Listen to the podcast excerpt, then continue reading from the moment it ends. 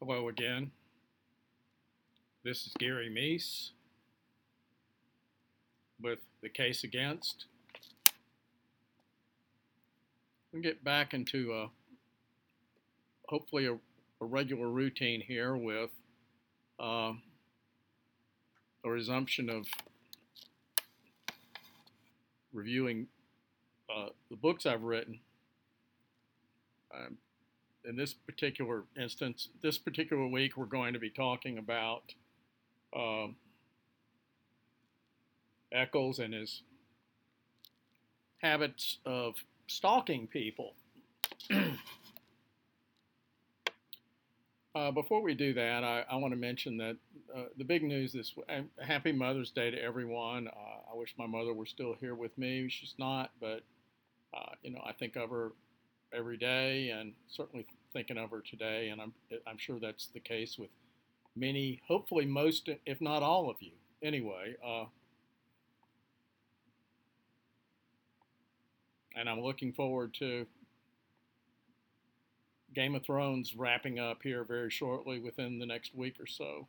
I got it. This is Sunday afternoon. I'm going to watch the episode tonight, the episode next week, and I will say that it's been very disappointing so far, uh, despite the intensity of some of the uh, the uh, battle at Winterfell. That was a very intense episode, but it didn't make a whole lot of sense in a lot of ways. Uh, but my job here isn't to review Game of Thrones. Um, I want to say that uh, speaking of television, Bob Ruff it was announced this week that there was going to be a package of shows showing up on uh, Oxygen TV in the near future. Uh, among the headliners are Kim Kardashian uh, and uh, Bob Ruff of the Truth and Justice podcast. And he, he, many of you may know of, some of you may fo- be following or have followed his his review of the West Memphis Three case uh, last year. Really started, I think, November 2017 and went on till roughly last June or July. Um, some 60 something episodes, if you count his Friday follow ups. Uh, in other words, 60 hours devoted to the case. He didn't uh, really come up with anything new except his own novel interpretations of events uh, that uh, in many cases were way off the mark.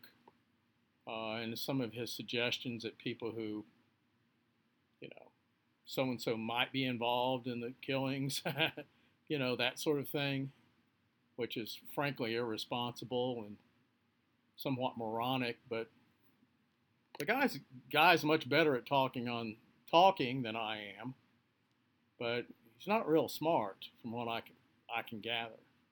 He's glib though. Uh,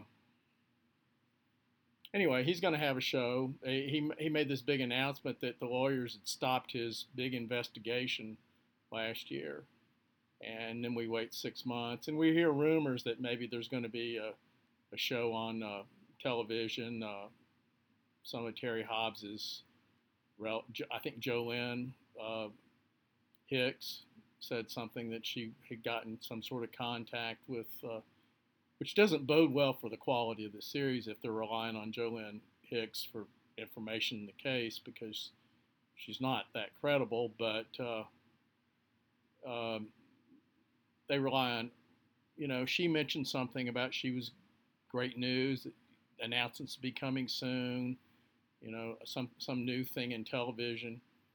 Uh, other people put this together long before I did because it, it, it, totally surprised me because I just didn't see what Ruff was doing as something that translated that easily to television.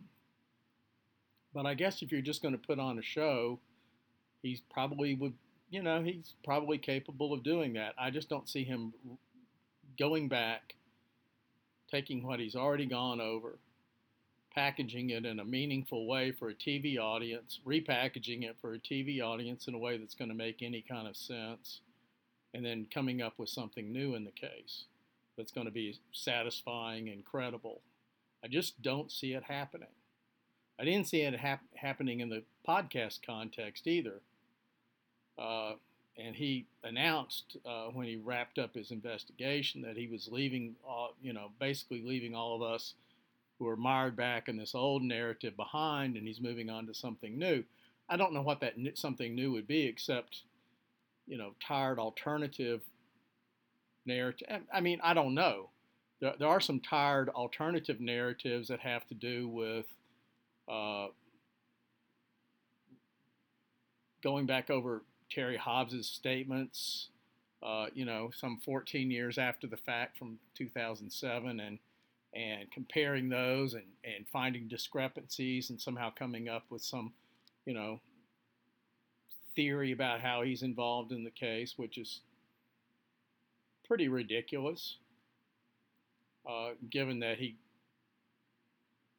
he's alibied out fairly well by David Jacoby, and and uh, two different police officers saw him. Uh, Mark Byers saw him around eight o'clock. Dana Moore saw him several times that afternoon. I just don't know when he would, even if he had any motive or and the means and all that. I, it's hard to see where he would have had the time, the simple, the simple time to have accomplished this uh, murder, even if he was so inclined to do so. And I've never seen any indication that he is. Uh, there's no reason to think that uh, he's some sort of raging psychopath. Well, there's plenty of reason, reason to think Damien Echols is. Most of these supporters don't choose to look, they will focus in. What I have seen a pattern of is they'll focus in on a few minor details and some statement from somebody that may or may not be that credible and just simply ignore uh, all the, the evidence weighing against Echols in particular, but also Misskelley and Baldwin and not, you know, it's not even it, it's not even that they uh, explain it away. They generally just ignore it. You know, he was just a moody teenager. That's for Echols, and you know, Jesse's retarded, and Baldwin had nothing to do with it. That that's that's the story there. And if you press them on it, they they run away and hide and come back later. Uh, there are also some alternative theories out there from people uh, concerning uh, bite marks.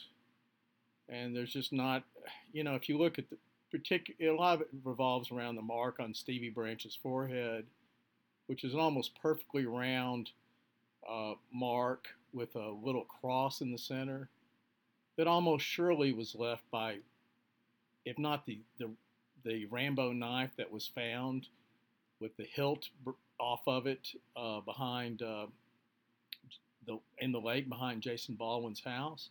If it wasn't that particular knife, which it probably was, uh, if it wasn't that particular knife, it was a knife essentially similar to it. And Echols and Baldwin had both had knives like that in the past. Uh, they were both known to carry knives like that. Deanna Holcomb described Echols as carrying a knife like that. Um, Baldwin's mother, Baldwin and his mother can't come up with a coherent explanation of how the knife ended up in the lake. Uh, she's contradicted herself any number of times on that. Uh, and and Baldwin's come up with varying stories on how that occurred you know, one time he's angry, and the next time it, it just sort of felt went out there by accident, and you know, and then supposedly his mother threw it out there, and then supposedly uh, a Marion policeman put it out there as a plant, uh, etc. Et and you know, the simplest explanation is is they wanted to get rid of a murder weapon and geniuses that they are, well, let's just throw it behind, in the lake behind the house. Nobody will ever find it there. Uh, the divers had a pretty good idea about how far somebody could throw a knife. Uh, you know, that lake is kind of scummy and dirt. A little pond really is kind of scummy and dirty and kind of green around the edges. But uh, they went out there in November and swam around uh, for an hour or so and came up with a knife. It wasn't a miracle, and it wasn't you know a one in a million shot. It was seems like a pretty reasonable amount of time to hunt for a knife within an area that's what going to be 50, 60 feet or so out from uh, the pier behind Baldwin's house. Doesn't take that long to search an area like that. If they had to do the whole lake, it would be it would take a long time. But guess what? Baldwin's throwings are, throwing on their little scrawny arms just aren't capable of throwing the knives that far. Anyway, uh, I don't know what Ruff's going to come up with for the TV series. I suspect it's going to be pretty bad. Uh, I watched uh,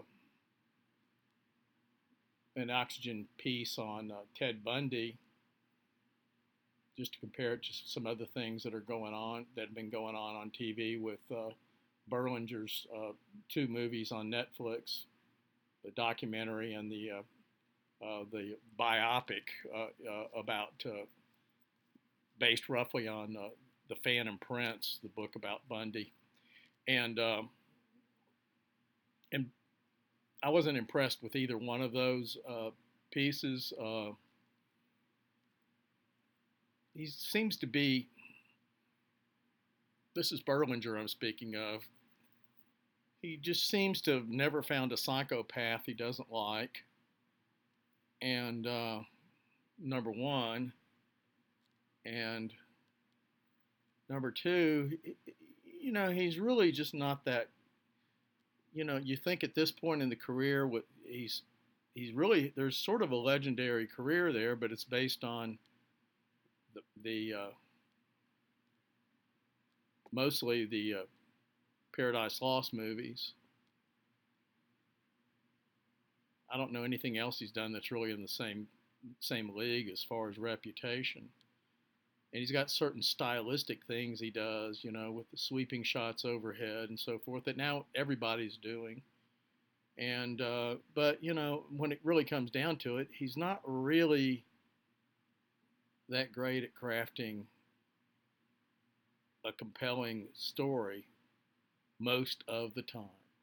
Occasionally, he he lucked up with the West Memphis Three case, and I think some of that's because the, the material is so extreme that he couldn't go wrong with it.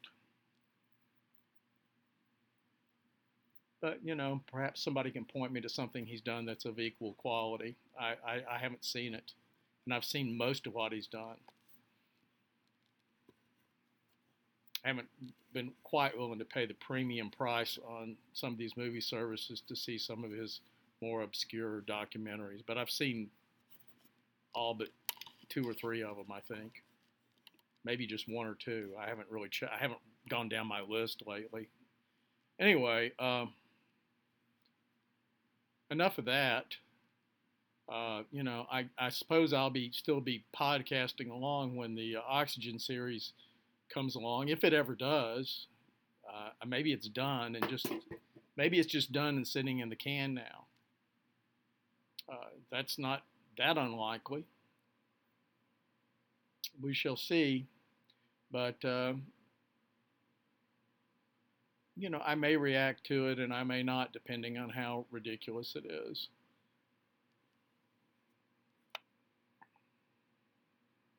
Anyway, I'm going to uh, quote somewhat from uh, one of my books, Blood on Black, but also uh, from my revised condensed version for this particular material for the case against the West Memphis Three Killers. And the reason I'm doing that is just because I condensed uh, some of the statements from some of these young girls that Echols was stalking were really just, I quoted them at too great a length in the original book. They served a purpose. It served a purpose for me at the time, but uh, I'm not going to. Uh, I'm not going to repeat an error that I essentially corrected in in uh, the revised condensed version and cut out a lot of extraneous uh, material just for the sake of completeness.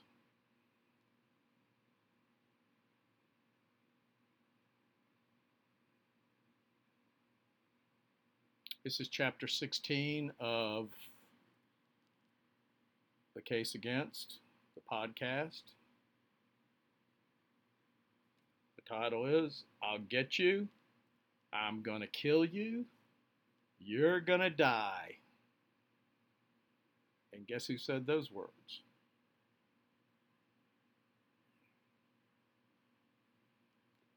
Damien Echols was notorious around West Memphis and Marion for walking everywhere, often in a black trench coat. He testified at his murder trial that he walked around areas of West Memphis frequently and was in the area where his victims lived, quote, probably an average of two or three times a week, unquote, over, quote, probably at least two years, unquote. Echols would testify that he often had to walk through the neighborhood of the victims to make his way between Lakeshore and his parents' trailer on South Broadway.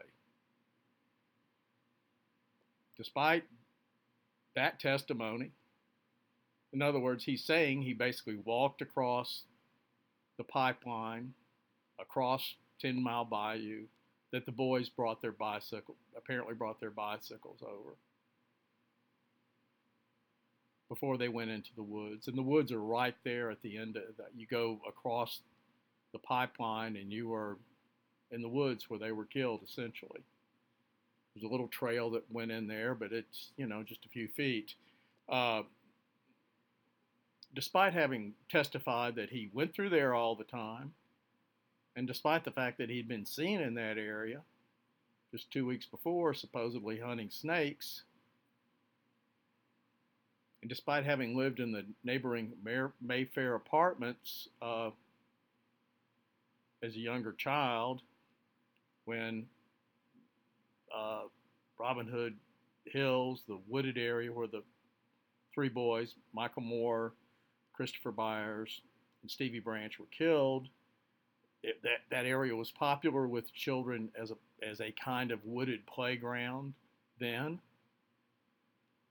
And uh, it had remained popular up until these killings.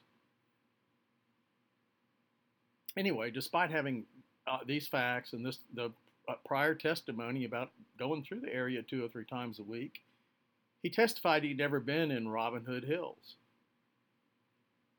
Of course, that claim had no credibility since the pipeline over 10 Mile Bayou offered one of the few pedestrian shortcuts between the Echols Hutchison Trailer and Lakeshore Estates, where Jason Baldwin and uh, Dominique Teer lived.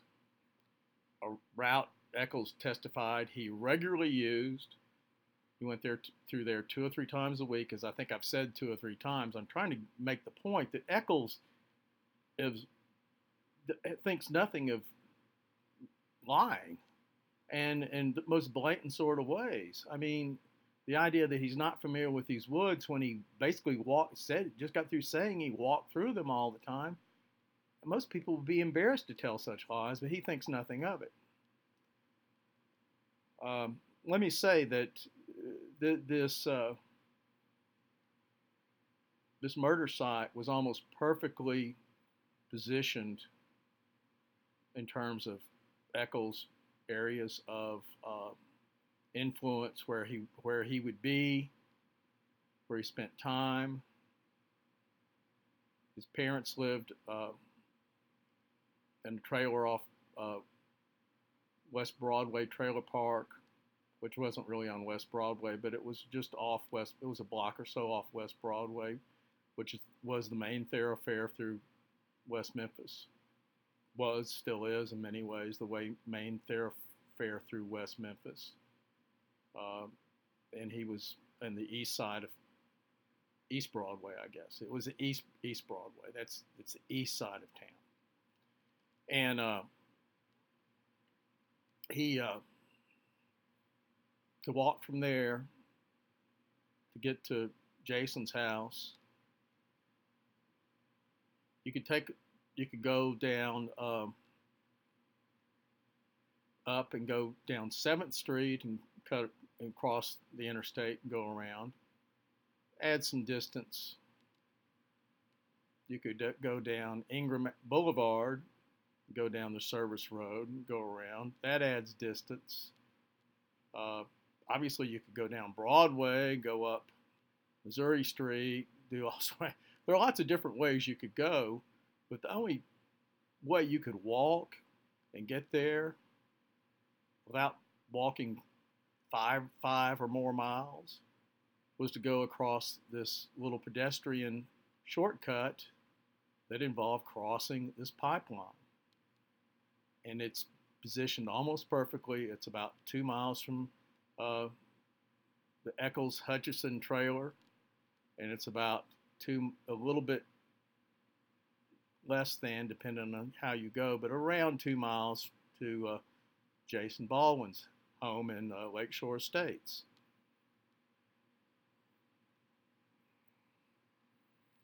So, anyway.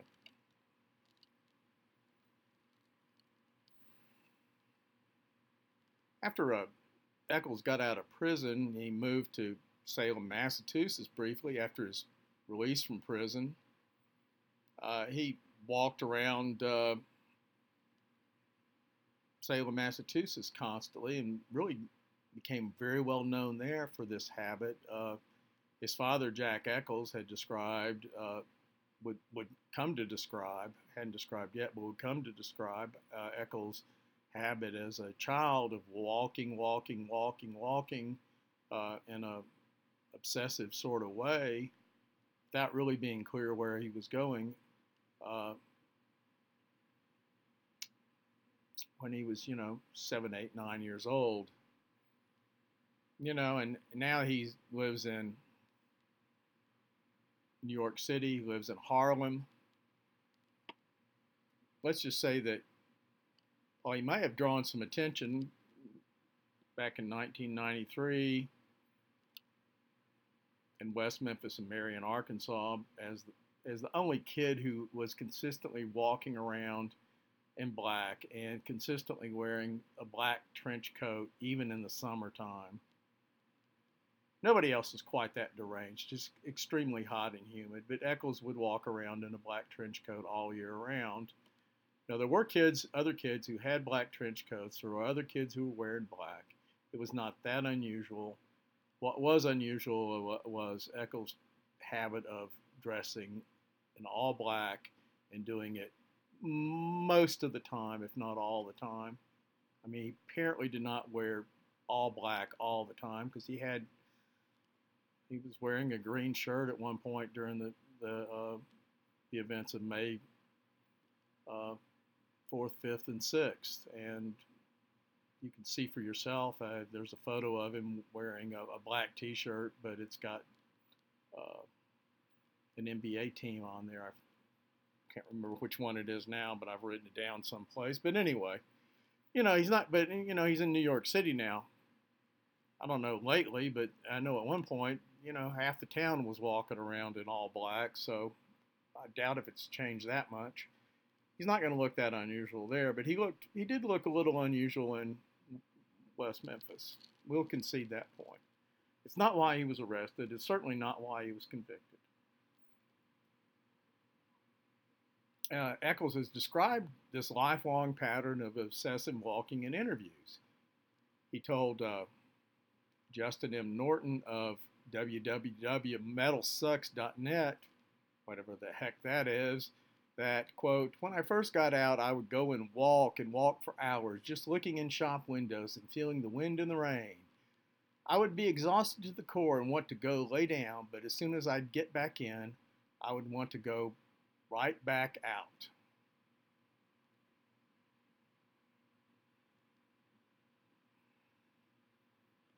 Now, part of what was happening when Echols was out is apparently occasionally things would catch his eye and he would get in trouble as a result. He would pay undue attention to, say, young girls playing in yards uh, and he and I'm going to talk now about what could generously be described as a stalking incident that he describes in his 2012 memoir, Life After Death. Uh, in, in that book, he described, and he didn't give a lot of specifics, which isn't his style anyway, and, unless he's making stuff up. Then he, you know, he makes up a lot of specifics about things that never happens. But when it comes to reality, he doesn't come up with a lot. But anyway, he's his dissatisfaction. He described his dissatisfaction in his relationship back in 1993 with Dominique Teer, who was his pregnant 16-year-old girlfriend and then how he sought out his old girlfriend, Deanna Holcomb. And I'm going to quote Echols for quite some bit here, but you'll recognize the voice here as Echols writing. I thought of Deanna frequently, wondering what had happened. Through sheer coincidence, I used that word, but don't believe there's any such thing. I found out Deanna's family had started attending church. The possibility of seeing her again plagued me. I couldn't get it out of my head. I constantly wondered what would happen, how she would react, what I would see in her eyes, and I had a plethora of questions I needed answers to. I couldn't understand how she had so thoroughly and completely severed our connection. I needed an explanation. Sunday morning found me preparing to descend into the hellish realm of fundamentalism. I knew I didn't belong there, but I had to do it or I would get no rest. Scanning the rows, I saw Deanna sitting in the dead center of the room with her family. I couldn't breathe. She looked at me and looked away. I didn't even see a flicker of recognition. What did that mean? I had been expecting something, anything, but her eyes passed over me as if I were not even there. When it was over, I walked outside and stood on the sidewalk. I was trying to figure out what this meant as I watched her family get in their car and drive away.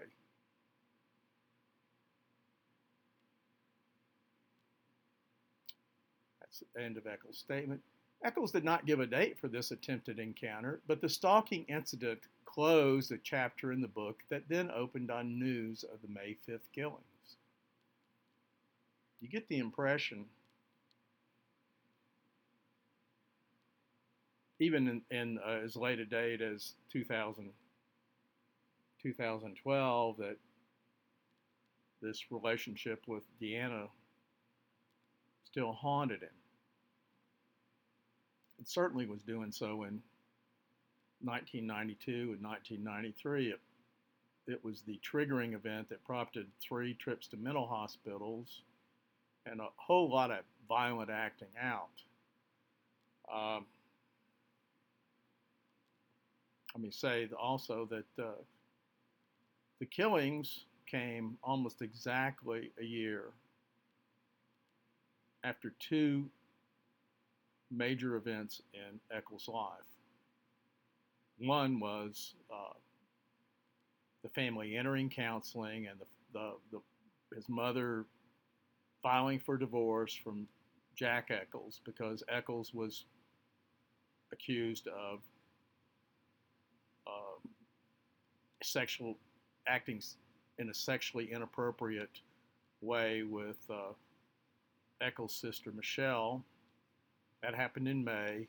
They went to uh, see a family counselor on May 5th, 1992. The killings occurred on May 5th, 1993.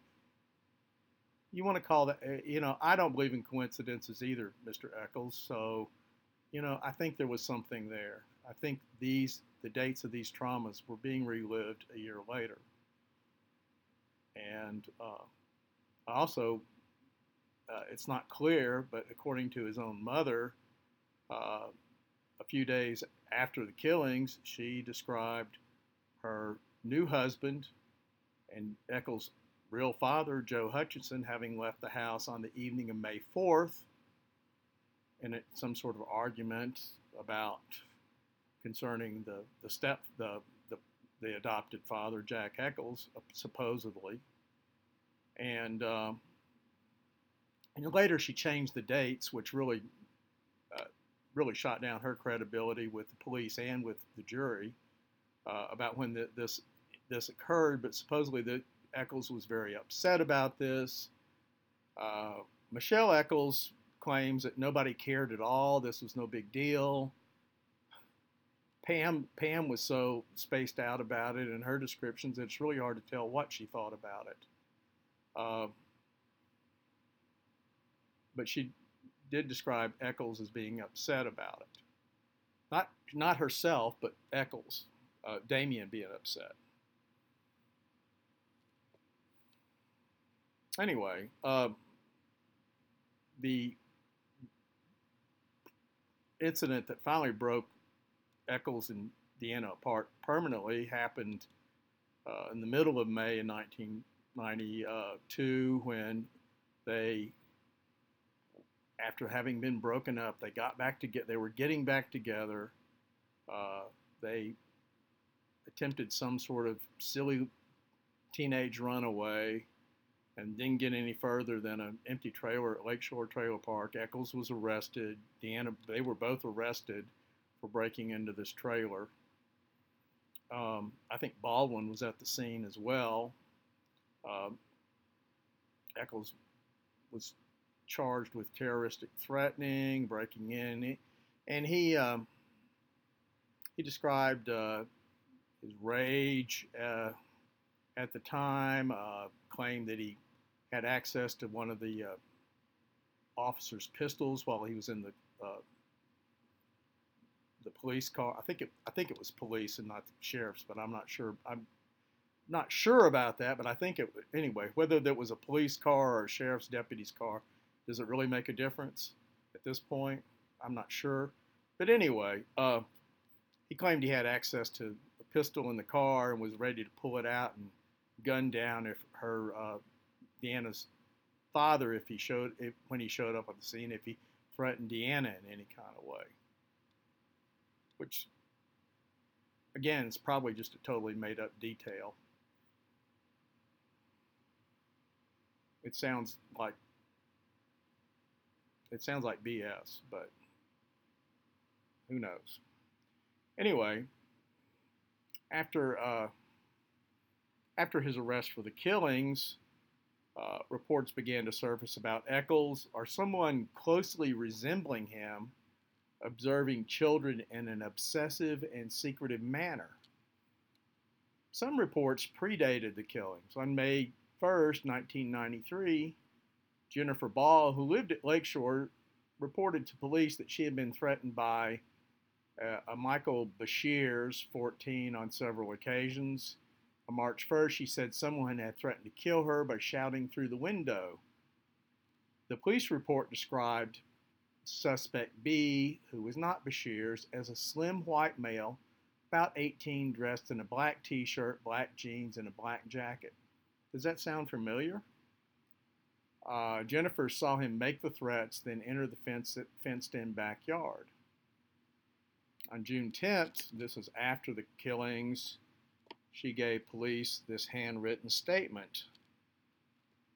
Uh, the first contact I had with Damien Echols was when he was at, and at this point she was readily identifying suspect B as Damien Echols, and she was saying that she had not uh, initially identified him because she was scared of him, which makes perfect sense. But anyway, she says,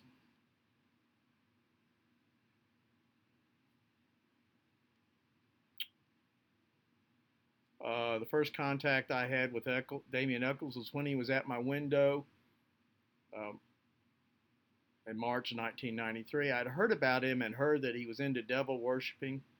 So was Michael and Amanda Lancaster. Well, Michael had told her that he was going to blow up my house up and stay away from me. Well, she didn't believe him, and we continued to be friends. Let me try. Let me let me before I get into uh, Jennifer's statement. Let me let me go let me go double back here, and we'll talk about because uh, I I really want to get into a better edited version of this. Um, this is going to be uh, this is going to be uh, not from Laura Maxwell, but from um, mean, not from uh, Jennifer Ball, but I'm to give a statement from uh, a girl named Laura Maxwell. On May 18th, this was before the arrest, Laura Maxwell, who had dated Echols, gave a handwritten statement. Dated Damien summer of 1991. He told me he used to be a knight in his past life. They killed all these people, and he's written some books on witchcraft. He told me that he liked to get raw steak meat and suck the blood out. This one boy told me one time Jason Baldwin busted his nose and blood was all over the ground, so Damien got down on the ground and started licking the blood up. He used to say that if he was out walking or something and he got thirsty, that he would just like to take a baseball bat and knock somebody out and take a bite out of their neck and drink their blood. He never liked my brother. He told my friend he was going to kill him. He had it all planned out what was going to happen. And he told my friend and I that if we told Donnie about this, presumed Donnie's the brother, that he would kill us too. And if our parents found out and they tried to get involved, that he would just kill them too. He told my friend that he used to watch my house overnight and he knew everything that happened in my house every night. He also told one of his friends that one night while I was asleep, he snuck in my house and came in my room and did all this stuff to me. He used to always talk about how much he hated little kids, and he used to always say this this saying about cutting all your fingers and toes off one by one. When school started, he started going out with this other girl, Deanna Holcomb, and after and when she broke up with him, he went to her house, kept saying he was going to kill her if she didn't go back out with him. And that's his ex-girlfriend talking to police when Echols was had become a pretty good suspect, but before he was arrested.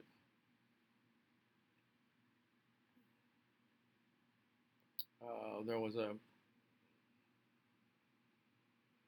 okay Jennifer Ball.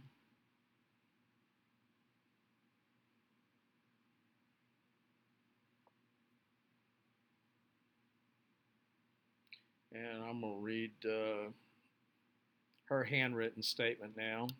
She was the girl that saw uh,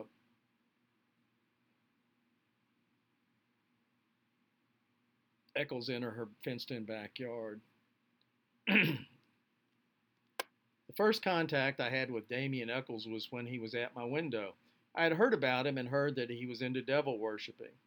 About March 1st, I was on three way with Amanda Lancaster and Jack Held.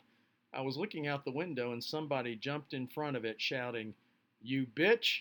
I'll get you. I'm going to kill you. You're going to die. I started screaming and hollering.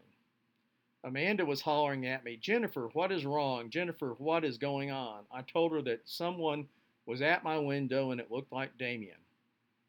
I looked out the window to see if he was still there, speaking of Damien. He just glared at me and said, You're dead, bitch, and ran off. About five minutes later, she said, Jennifer, Jennifer, was Damien wearing pure black and a black trench coat? I said, Yes. Why? She said, He's walking down the street and eyeing my house. She got real st- scared and started crying, and then her house alarm went off. Officer Reese came to our house. She asked, Officer Reese being the female, she asked me to describe Damien, asked me if I was sure it was Damien. I told her no. I was scared that if Damien found out I told, he would definitely kill me so the person at my window was left blank. Well, about a month ago, I was in Kroger. I noticed that someone kept passing by and looking at me. When I looked up, I discovered it was Damien. I just ran off. About three weekends ago, I went skating with Amanda Lancaster. We were having a good old time until Damien walked in. Well, me and Amanda were about two tables over from Damien uh, Jason Baldwin and his girlfriend Heather. Damien kept on staring at me. I looked up and I noticed that him and Jason were whispering to each other and pointing at me. Damien whispered something to Jason, and Jason looked over at me and said, I don't know. Then Jason whispered something to Damien, and Damien looked at me. He looked me up and down and said, Yep. Then Damien started saying something, and Jason kept on saying, No, man, no. Well, we finally left that table and went walking around. I noticed that Damien had followed us. Not with his body, with his eyes. I had lost Amanda and was trying to find her. I went to the bathroom to see if she had walked in there. When I came out, Damien was standing there against the wall. I bumped into him. I didn't realize who it was until I looked up. When I looked into his, his eyes, it's like I froze. Well, some girl asked me to bring to go buy her some candy and a coke. When I went to give it to her, I noticed she was at Damien's table. I just ran over there, handed it to her, and walked off. I could feel his eyes following me. Well, I later found out that he was asking some people who I was. That sort of doesn't make sense, actually. He uh, he seemed he seems to have known who she was. He was over banging, he was over banging on her window and all that. But anyway, um, Damien watched us as we went out the building. Friday, after everyone had found out who murdered the little boys, I got a phone call. They said, Well, you and your friend Amanda were the next to die by Damien, and hung up. I heard, had heard that Damien was going to kill two more girls. Amanda kept on saying, I know those two girls were me and you. I knew they were. Uh, the so called softball girls who heard, heard uh, Echols bragging at the softball game about having killed the little boys uh, also claimed they heard that he was planning on killing uh, two more girls. Jason, uh, sorry, Amanda Lancaster gave a handwritten statement. Heather Clyatt, that was Jason's girlfriend, Jason Baldwin's girlfriend. Heather Clyatt had told me that Damien had been asking me had been asking me questions about me, about where I live and my phone number. At the skating rink, he watched me and stuff. He would follow me around. He would just he would like just watch me. He would really scare me and someone had told me that I was next. Me and Jennifer Ball were next. Jennifer Ball's mother, Teresa Woodson, said Echols had been identified by Jennifer in March and that she had seen Echols walking in their neighborhood that same afternoon. Karen Bashir's McIntyre described another encounter with Echols. On a Sunday morning, and this one's really creepy. On a Sunday morning, approximately two to three weeks before the triple murder occurred, my daughter and a friend were outside playing in my front yard at 515 Belvedere. They came into the house and said there was a man watching them from a bush one house away. I immediately went to the door, and when I opened it, he got up from a squatting position and started to run toward Balfour Road. I called my husband, and he and I immediately started looking for the man. We looked all over the neighborhood and the bayou behind Balfour. He just disappeared and we could not find him. The guy behind the bush was Damien Echols. I saw him clearly, and there is no doubt. My daughter said the guy had something in his hand. My daughter believed that he was taking pictures of her and her friend at the time. She said Echols was wearing a black trench coat. The daughter, Jessica Bryant, 11, told police. It was a Sunday, and this boy just came up walking down the street and he was dressed all in black. And so we were just playing and we looked over there and we saw him. He was behind the bush and we continued playing and he was still there, so went over there and hid behind the car for a few minutes. And we thought he won't come out, so he will go away and leave us alone. And we went back and he was still there. And so he was looking out of the corner of his eye at us. And so we didn't know what to do. So we went inside and told my mama, and he started running off. And then we don't know what happened to him. He had sort of long hair and dressed all in black and real black long overcoat on with some black shoes on. He was just looking out of the corner of his eyes with his hands like this against him. He was like digging in his pockets. He had his hands in his pocket, but I don't know what he was doing.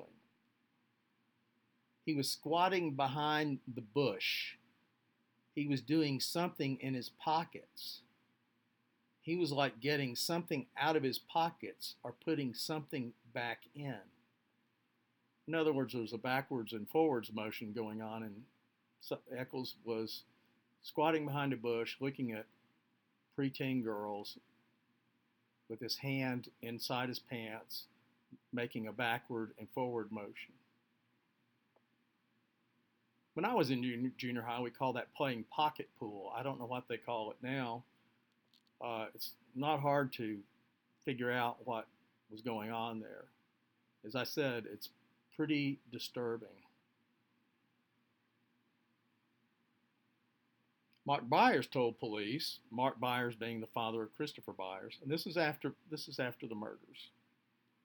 Sometime between the end of February 1993 and first half of March of 1993, my wife, Melissa, and myself went to grocery store at Flash Market on Ingram around 4 o'clock. We were gone about 15 to 20 minutes. When we returned home, Christopher was inside. When we came in, he started telling us about a man taking his picture we asked, what did he look like? Chris said he was wearing a black coat and black pants and shoes black and had a sort of long black hair.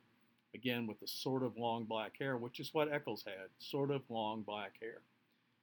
He, this being Chris Byers, said the man was driving a green car. Chris was playing under carport when man drove up. He said that when he that he said that he ran out into the yard because the man scared him. And we asked what happened and chris said he just took my picture and then got in his car and left. Melissa byers testified to the same set of facts.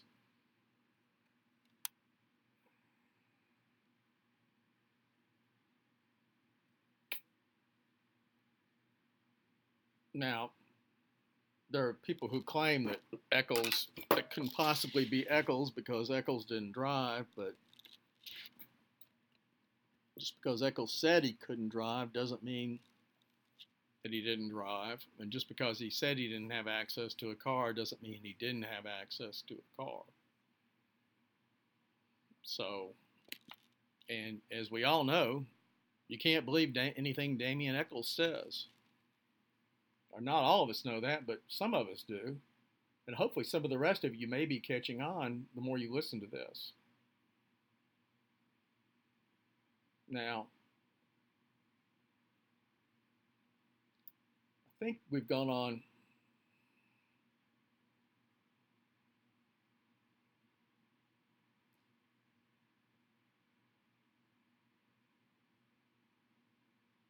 We've gone on long enough with this. Uh, there were a few things. Oh, I know what I wanted to get into. In his confessions,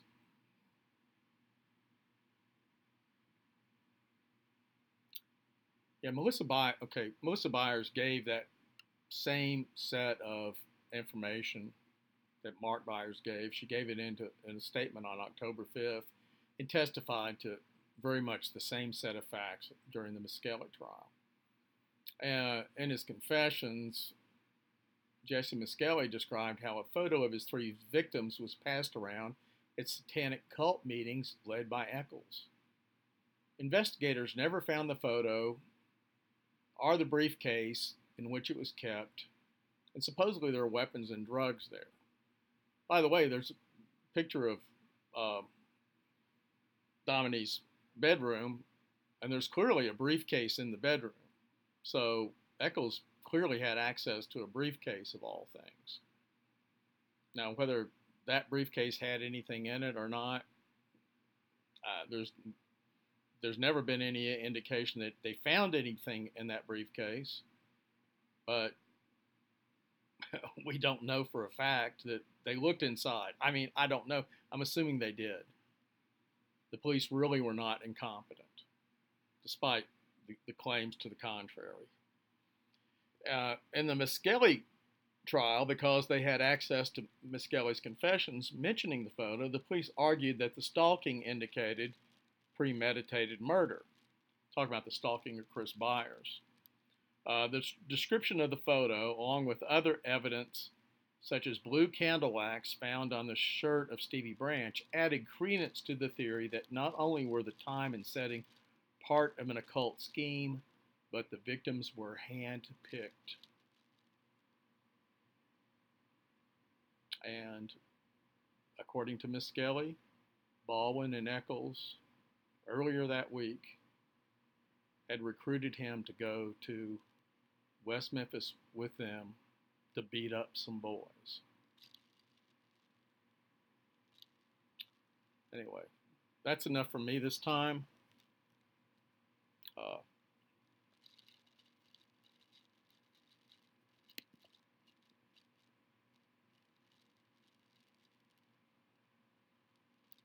hopefully, I